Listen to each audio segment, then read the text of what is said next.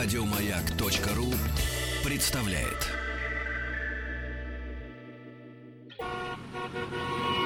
Маяк. Супротек представляет главную автомобильную передачу страны. Ассамблея автомобилистов. Супротек. Добавь жизни. Добрый вечер, добрый пятничный вечер. Как обычно по пятницам, главный дежурный по ассамблее автомобилистов Александр Пикуленко. К сожалению, нет моего постоянного соведущего Игоря Ружейникова, но придется мне задуваться за двоих. О чем мы поговорим сегодня? Ну, о самом разном, о некоторых начинаниях нашей власти, о новом автомобиле модификации даже, я сказал, Волжского автозавода и о том, кто все-таки придумал первый автомобильный сигнал, которым так часто и неразумно любят пользоваться современные водители. Э, как всегда, трансляция на сайте автоасса.ру, там же иллюстративный ряд к эфиру, если кто плохо слышит, но хорошо видит, может посмотреть, а потом даже почитать о том, о чем мы сегодня вам расскажем. И, соответственно, с чего бы я сегодня решил вам рассказать о некоторых моментах, которые э, возникли.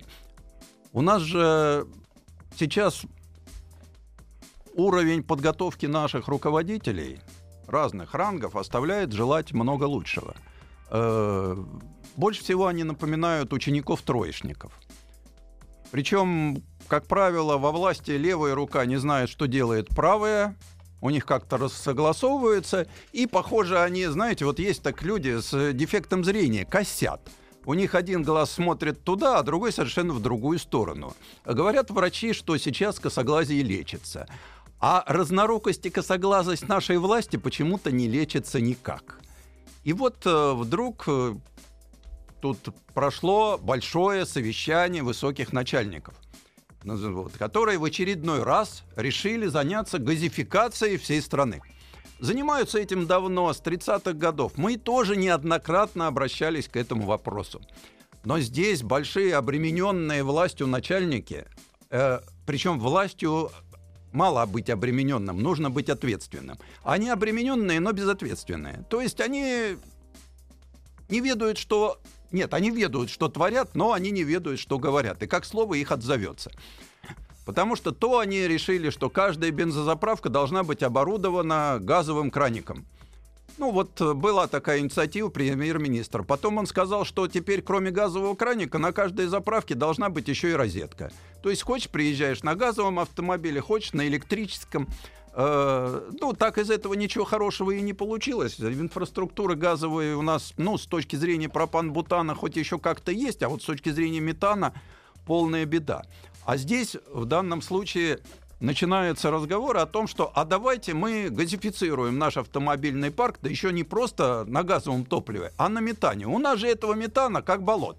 В каждом болоте по метану. Да на каждой помойке у нас по метану можно найти. Я заинтересовался этой проблемой. Думаю, ну что-то я знаю про газовое топливо, что-то я знаю про газовое оборудование. Но вроде, думаю, может, отстал от жизни. Заинтересовался, думаю, ага, хорошо, метан, это дешево, это хорошо. Сейчас же у нас прекрасный есть интернет, который все знает.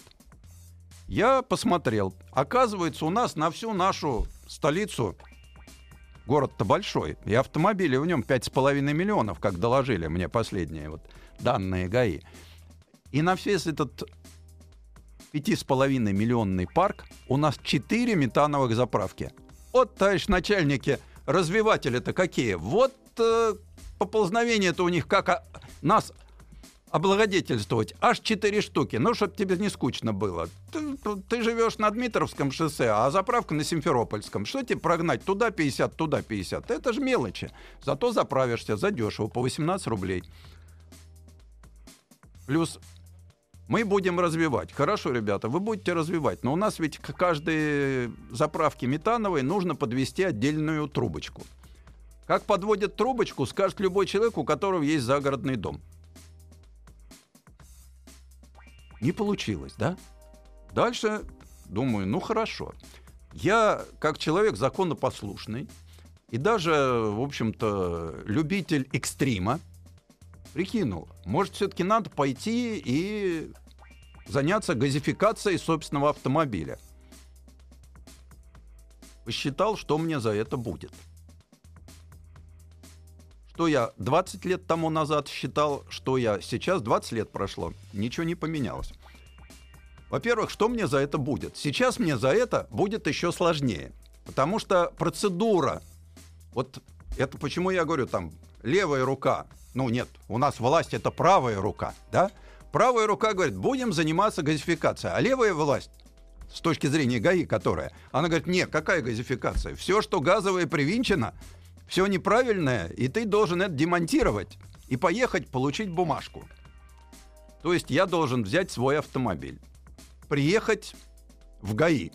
Там меня ждут с распростертыми объятиями. больше делать нечего. Они меня видели в ворот Хваганьковского кладбища в белых тапочках. Получить у них разрешение на то, что я свой собственный автомобиль могу переоборудовать на газовое топливо. После этого я должен поехать в сертификационный орган и получить бумажку с разрешением, что я могу на свой автомобиль установить конкретную модель газового оборудования. Это все не бесплатно. Плюс это мое время. Я еду, бензин трачу, не... потом самое главное нервные клетки, которые, может, и ничего не стоят, но зато не восстанавливаются. После этого я еду в установочный центр. Размахивая всеми собранными бумажками, говорю, можно. Установщики радостно привинчивают мне ну, я не знаю, выкинув запаску, угробив там мне объем в пол багажника, но привинтили. Я еду обратно в ГАИ. У меня бумаг уже целая папка. Плюс я денег заплатил. После этого, посмотрев на все это, мне говорят, ну да, конечно, теперь ты можешь ездить. Но каждые 10 тысяч вы должны пройти техосмотр. А каждые 4 года вы должны пригнать технику, на поверку оборудования. Мы вам баллон накачаем, а, а вдруг рванет? А вдруг там мимо вас будет, как это любят у нас, да? Вот вы не доглядели, ваш баллон рванул, а мимо вас проходила группа, младшая группа детского сада во главе с воспитателем. Группу в клочки воспитателю тоже вместо двух одной воспитательницы сразу две стало. Ну, инженеры по технике безопасности, они же всегда, как, знаете, как инструкции писаны кровью. Вот вам, пожалуйста, кровавое зрелище. Ладно. Смотрим дальше. Сейчас стоимость установки, хорошей установки на современный автомобиль, который там прилично сделан, от 60 до 100 тысяч. Это вот со всеми сертификационными действиями. Ну, Понятно. Дальше я начинаю считать, а сколько же я сэкономлю? И так считали, так считали, советовались со специалистами. Разговаривал с людьми, которые пользуются уже давно газовым топливом. Оказывается, сумасшедшая цифра. Рубль с километра. У меня машина, вот последняя, которая была, мы посчитали, да, каждый километр обходится 5 рублей 20 копеек. Так он будет обходиться 4 рубля 20 копеек. Ну, чтобы грубо, рубль с километра. Чтобы окупить это самое, вот все это эпопея, да, на газовом топливе, я должен буду проехать 100 тысяч километров. Ребята, за последние годы я ни на одном автомобиле, находящемся в моем личном пользовании, столько не наездил.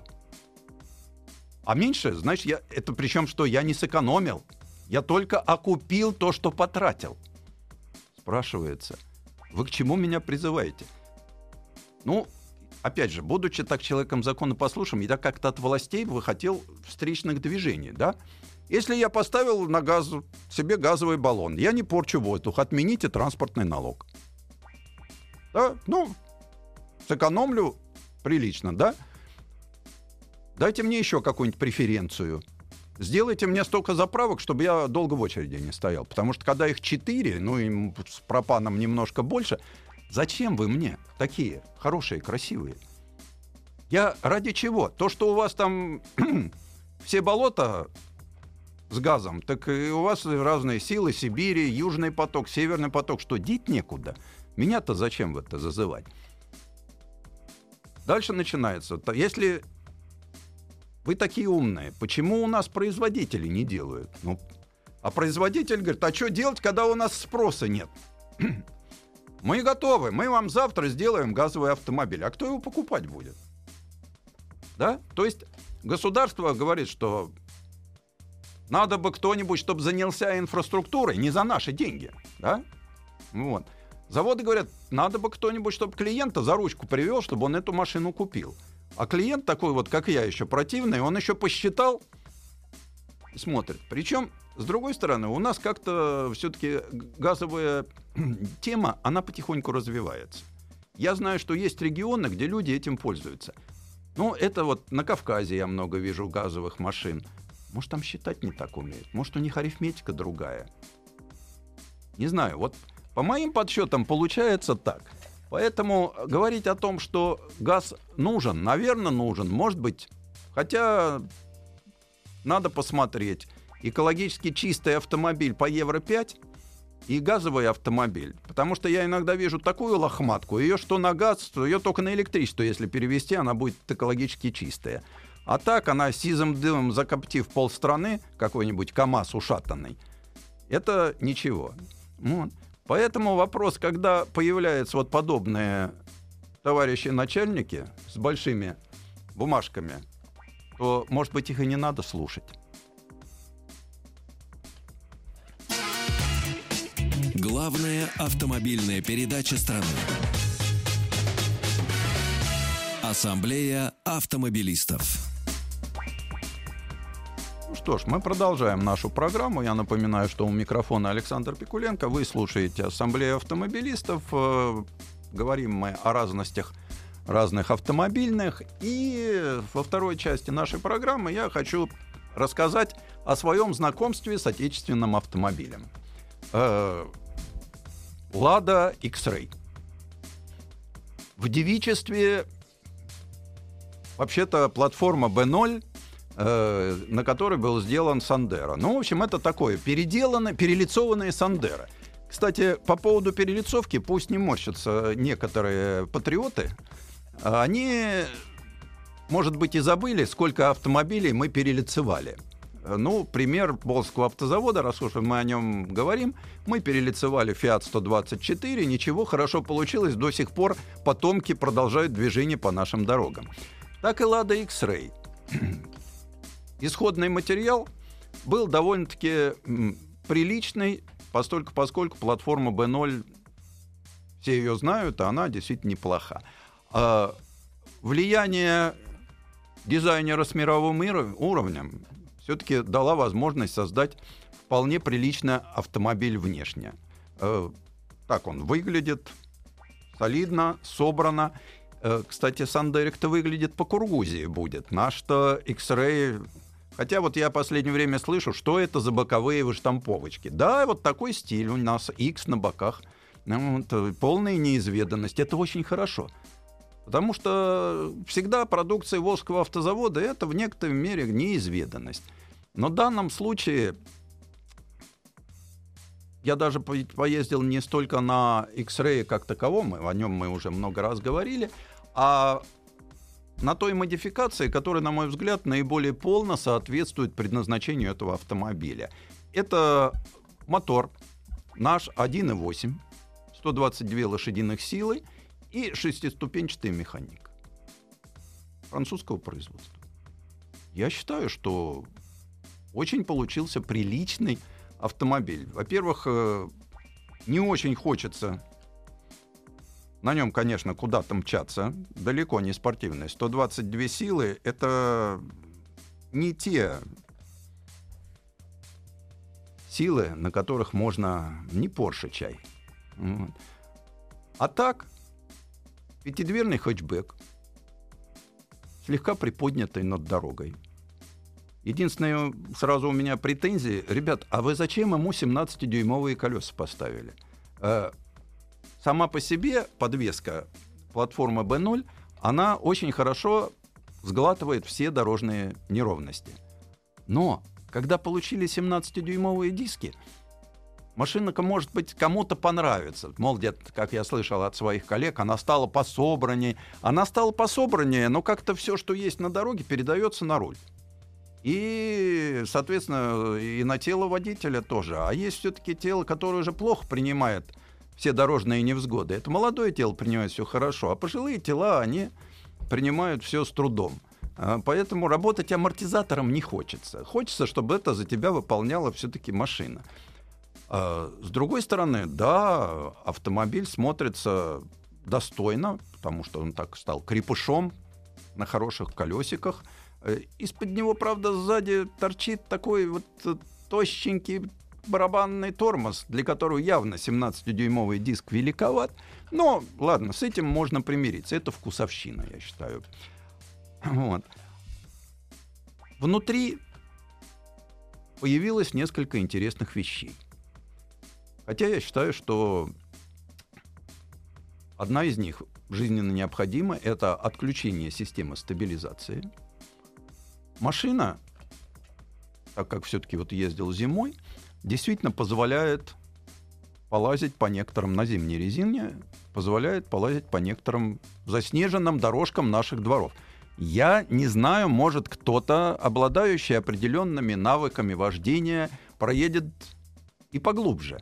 Но так как кроме бездорожья соседних дворов я ничего приличного не нашел, а вот по нашим дворам, которые ямка на ухабе, да еще скользко, да еще мало чищено, там она ведет себя вполне прилично. Э, на загородной дорожке на шипованной резинке едет стабильно. Э, коробка включается. Вот не стало того, чего э, всегда ждешь от машин Волжского завода. Ничего не завывает, ничего не громыхает. И, в общем-то, если руками не трогать, даже прилично... Вы... Вот визуально, визуально все выглядит хорошо. Вот. Но как картина в музее. Что руками? Картину не нюхать надо, а рассматривать. Так и здесь. Конечно, когда долго находишься в этом автомобиле, э, видна бюджетность. Хотя 754 тысячи, там со всеми на, на, доворотками еще, то, что любит дилер, это получилось больше, чем 800 стоимость автомобиля. Э, ну вот за 800 тысяч уже как-то небогато, прямо скажем, все это внутри. Э, та же самая проблема, что и вообще у платформы B0 э, сиденья. Вот не удались сиденья. Так же, как вот то, с чем столкнулся на Дастере, никогда не удается сесть как хочется. Потому что руль только вверх-вниз, а на себя хотя бы чуть-чуть, но не получается. Ближе поднимешься, голеностоп упирается не туда. Надо странно вывертывать ног. Подальше отодвинешься. Посадка какая-то, руки висит. Э, ну, неудобно. И поэтому, когда проедешь долго, как-то вот что-то затекает, э, сидишь. Я думаю, над этим надо поработать. А вот сзади, сзади комфортно. Большой багажник.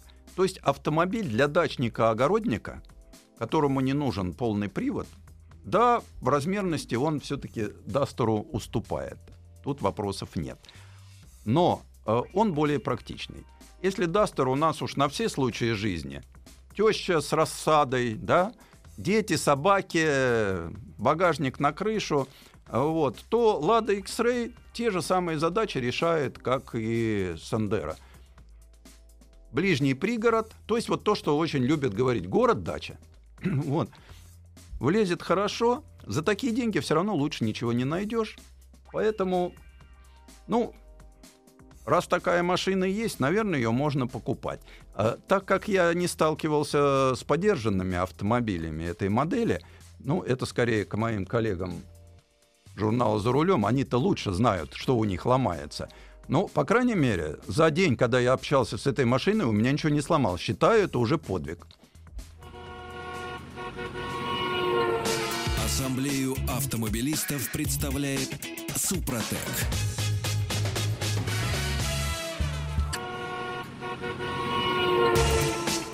Супротек представляет главную автомобильную передачу страны. Ассамблея автомобилистов. Супротек. Добавь жизни.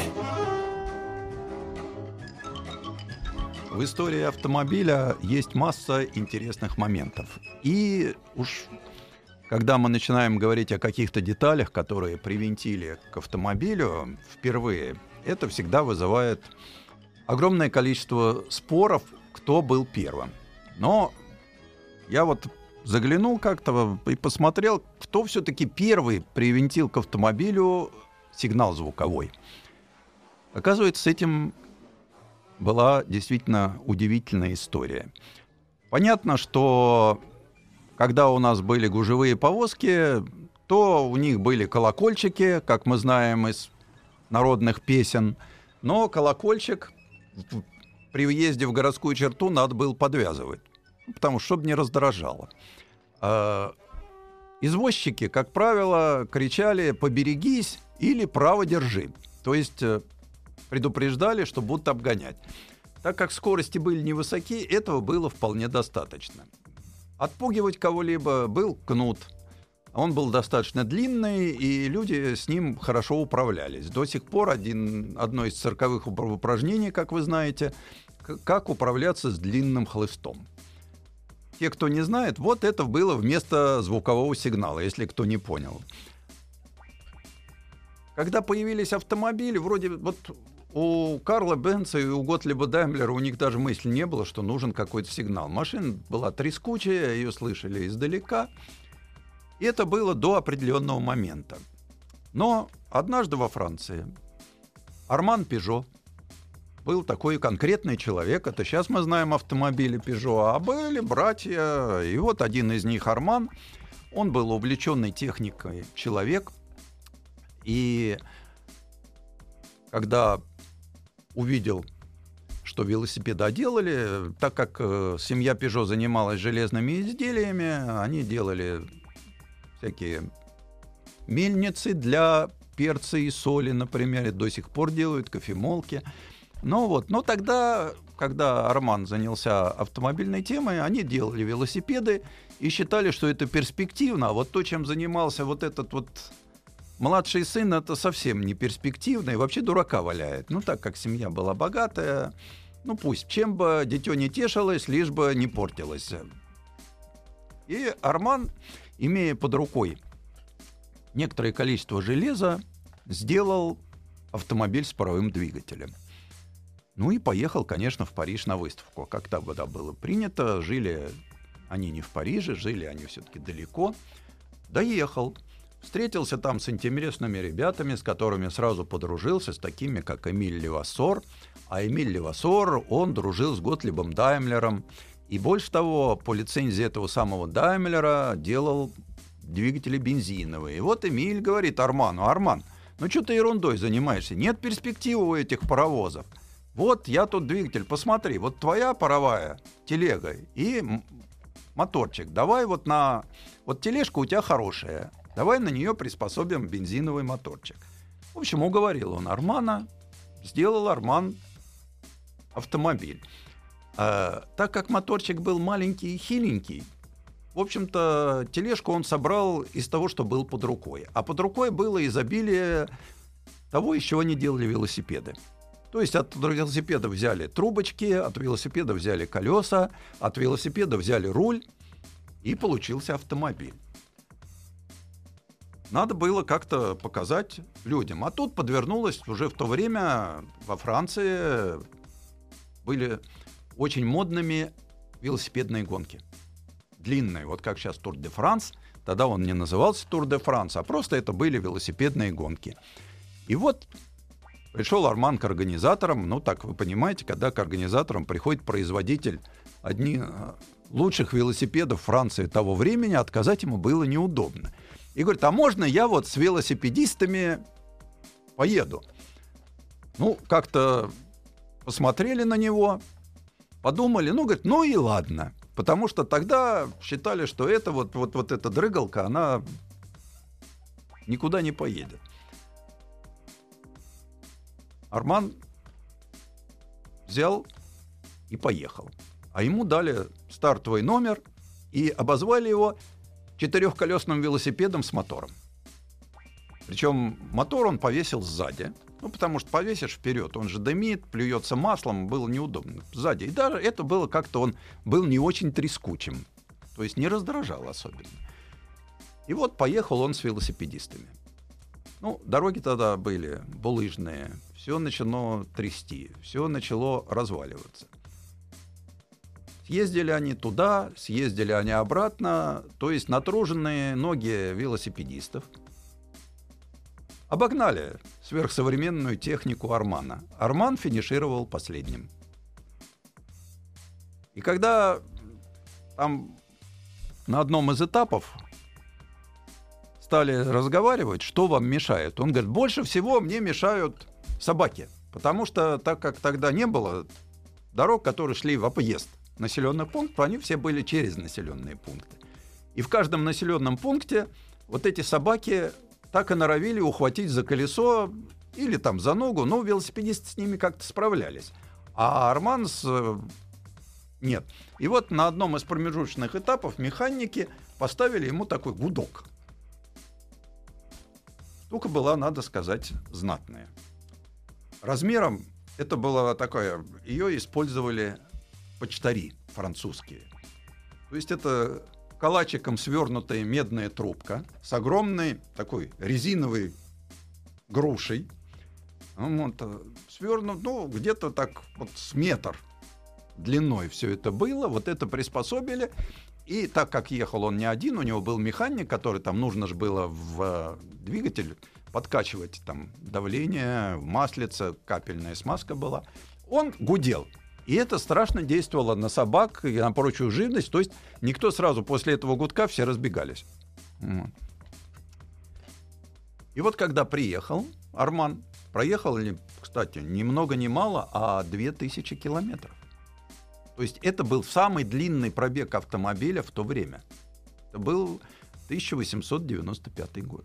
То есть на такие дистанции автомобиль тогда еще пока не готовы были ездить, потому что, как вы знаете, в 1886 они только начали двигаться.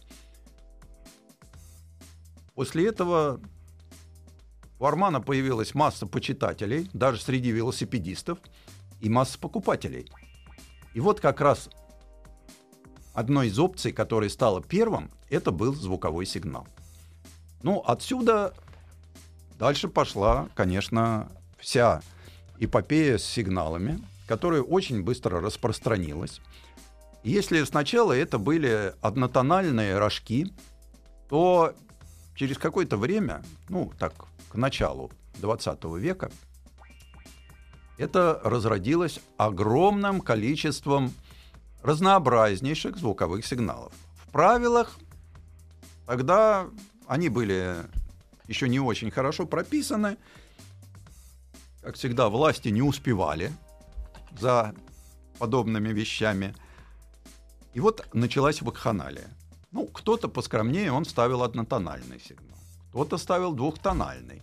А так кто-то быстренько, люди же есть талантливые, подсуетились и вместо одной трубочки поставили семь. И на этих семи трубочках можно было играть всякие мелодии.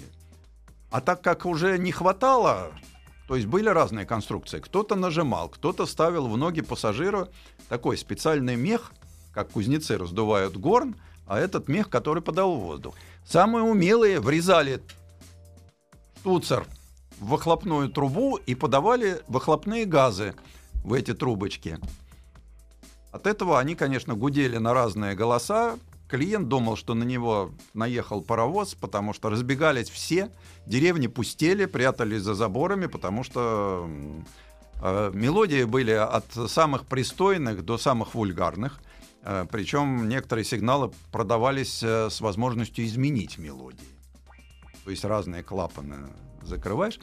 И вот, э, хотя машин было немного, видно, это вакханалия быстро надоело.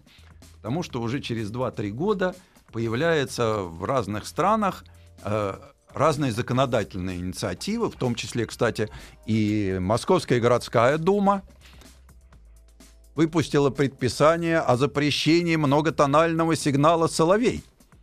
То есть э, как-то видно, уж очень громко этот соловей пел. произошла та же самая история, как и сейчас. У нас же тоже сейчас запрещены многотональные сигналы или сигналы, имитирующие, допустим, спецсигналы. Ну, вы можете заставить свой автомобиль кукарекать или ржать. Это, но если вы там какую-нибудь кукарачу попробуете сыграть, тут вас отловят. Хотя сейчас-то у нас с сигналами вообще, ну, как всегда, у нас вроде как запрещено. Но, однако, все ими пользуются. Ну, так, выражая эмоции в основном. Сейчас сигнал не для предупреждения, да, и не для показания, что вот я такой вот хороший богатый. Мало того, что у меня я купил дорогой автомобиль, я еще и купил дорогой сигнал к нему. Сейчас это такое средство выражения. Э, Причем я считаю, что это в более мягкой форме, потому что у нас иногда выражаются неприличными словами. Лучше уж пусть гудят тогда. Ну уж, по крайней мере, дети не слышат э, многое. И вот эта борьба, которая началась с сигналами в начале 20 века, с переменным успехом дошла до наших дней. Э, Хотя сигналы были разрешены где-то до середины 50-х. И вот когда показывают старые фильмы, э, очень слышен звуковой фон, потому что машина постоянно сигналит. Ведь э, э, мы как-то быстро забываем. И вот когда ты видишь хронику, особенно если это хроника и с синхронным звуком, то это, в общем-то, удивительно, потому что э, фон сигналов непрерывный, особенно в центре города, где машин всегда было больше. Но в то же время я понимаю, что когда я вижу, как люди ходят по Садовому кольцу, ну, скажем, в районе площади Маяковского, еще тоннеля нет причем, так, как им хочется, это середина 50-х.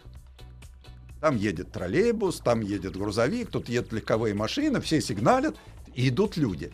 Причем все это ну, напоминает, вот как Китай там 15 лет тому назад, там было то же самое. Все сигналят, и все ходят, и все друг друга объезжают. Но потом времена поменялись. Сначала запретили сигналы, потом упорядочили. И сейчас уже, ну, я до сих пор вижу, конечно, людей с многотональными сигналами, некоторые даже с мигалками, и в то же время людей, которые пытаются перейти Садовое кольцо. Одни проблесковые маньячки, которые носятся, вроде как им это разрешено с громкими сигналами, а другие с семью жизнями пытаются там все это перейти. А, то есть какая-то часть ведь э, культуры, она не пропадает, она остается, псевдокультура.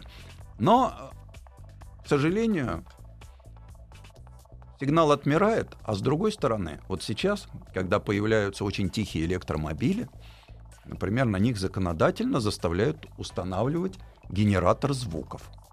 То есть говорят, что он такой тихий, что вы его не слышите, пока не наедет. А если мы по сигналям человеку, который нас не слышит, он напугается, у него сердечный приступ может схватить. Поэтому давайте поставим генератор звука. И вот здесь начинаются разные радости. Э, и сейчас генераторы звука на электромобилях очень разные. Вот э, решают, как это, имитировать ли звук мотора. Или, может быть, там какая-нибудь там волна, набегающая на берег. Ну, чтобы человек повернулся. То есть много интересного происходит в этом. Маяк. Главная автомобильная передача страны. Ассамблея автомобилистов. Мы продолжаем нашу программу. Мы продолжаем нашу программу. Я напоминаю, что у микрофона Александр Пикуленко. Вы слушаете наши рассказы про автомобили. Ну и пришло время ответить на ваши вопросы, которые вы прислали на сайт Ассамблеи автомобилистов. Э, вот тут Александр из Смоленска мне написал, за такие деньги можно Lexus посмотреть.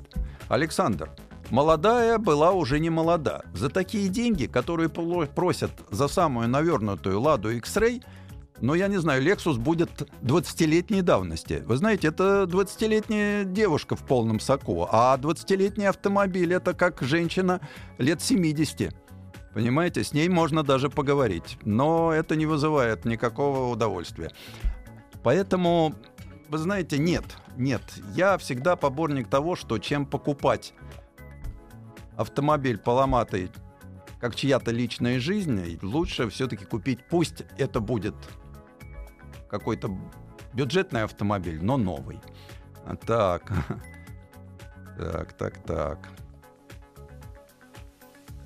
Нельзя покупать автомобиль с дешевым пластиком, простотой салоном и отсутствием места для ног задних пассажиров за 700 тысяч. Ну, вы знаете, вот здесь я не согласен.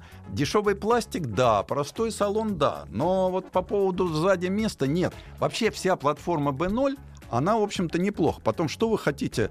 Какое место? Чтобы вы сели и ножку на ножку положили? Извините, это Mercedes-Benz S-класс.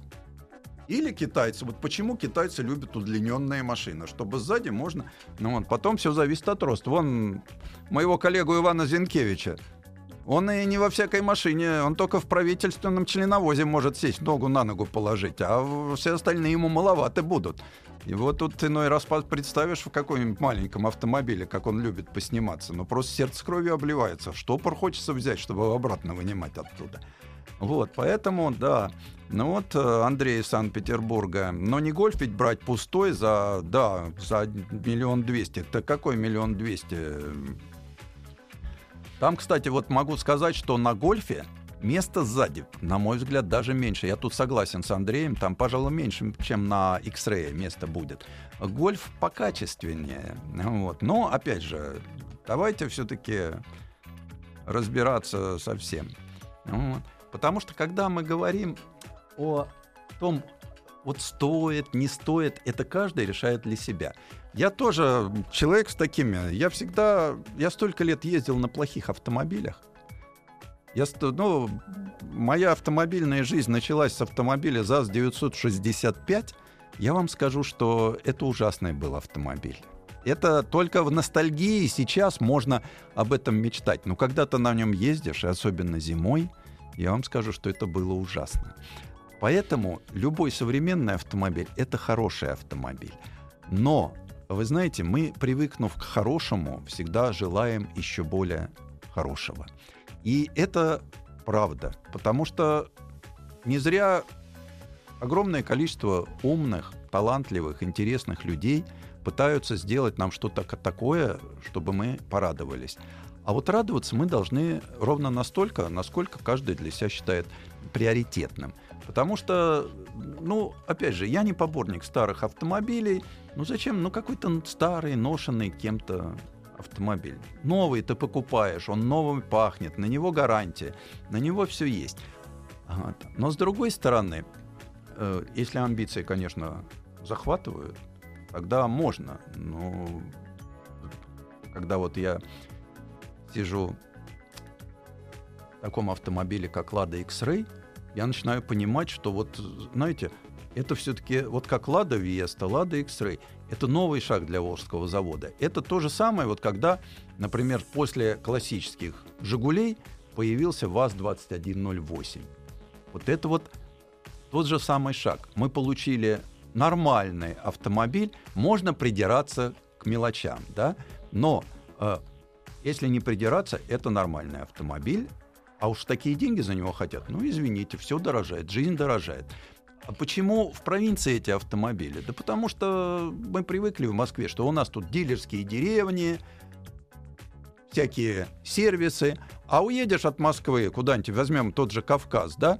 А там нет сервисов, там негде починить хороший автомобиль. А вот «Ладу» можно починить. Поэтому там и «Лада» у нас наш народный автомобиль. Хотя просто в окончании разговора нашего, э, раньше 680 тысяч лат продавали, а в прошлом году 260.